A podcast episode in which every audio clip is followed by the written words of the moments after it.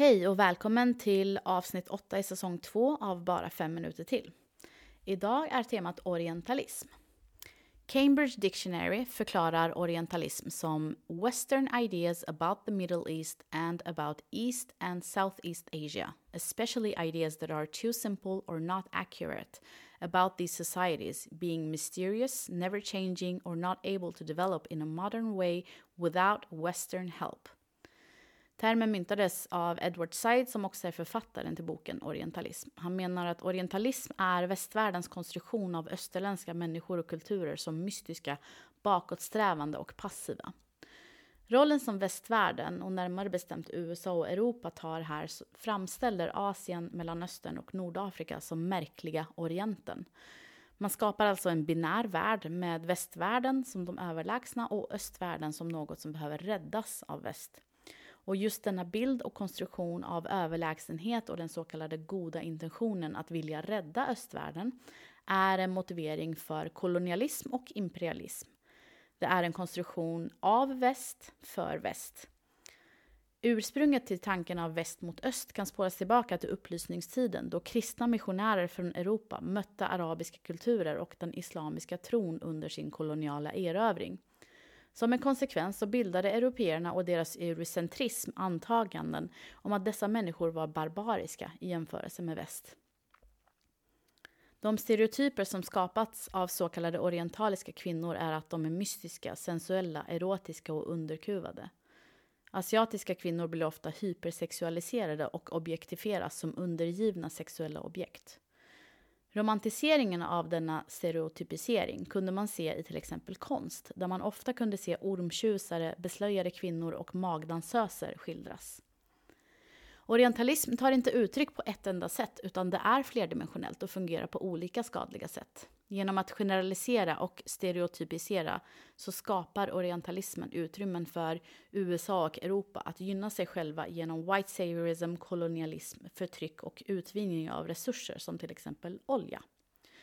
När USA förklarade sitt War on Terror för mer än 20 år sedan så använde man just av dessa eh, stereotyper och generaliseringar. USA tog tillfället i akt att kunna skapa ett vi och dem, ett narrativ där USA reducerade och generaliserade islam och muslimer till ett hot och man kunde rättfärdiga sitt våld mot alla som representerade hotet i detta narrativ. USAs militära intervention i Irak är en modern version av orientalism. USA invaderade Irak på ett falskt antagande. Ett antagande som knappt blev ifrågasatt av väst, samtidigt som man demoniserade länder som Irak och Iran som antidemokratiska. Och inte bara ett hot mot USA, utan mot hela världen. Både tidigare historia och nutida händelser påverkar feminism och den så kallade feministiska orientalismen. Men vad är då feministisk orientalism? Enligt Parvin Pojdar har feministisk orientalism tre ben att stå på. Det ena är antagandet om en binäritet som står mot varandra, det vill säga en väst och en öst, där muslimska kvinnor förtrycks medan den västerländska motsvarigheten åtnjuter full frihet. Det andra benet är uppfattningen att de orientaliska kvinnorna är bara offer för ett patriarkalt samhälle och har ingen egen agens eller motståndskraftig social roll. Detta i sin tur innebär att dessa orientaliska underlägsna kvinnor då behöver hjälp eh, från dessa västerlänningar som kan frigöra dem från deras muslimska män.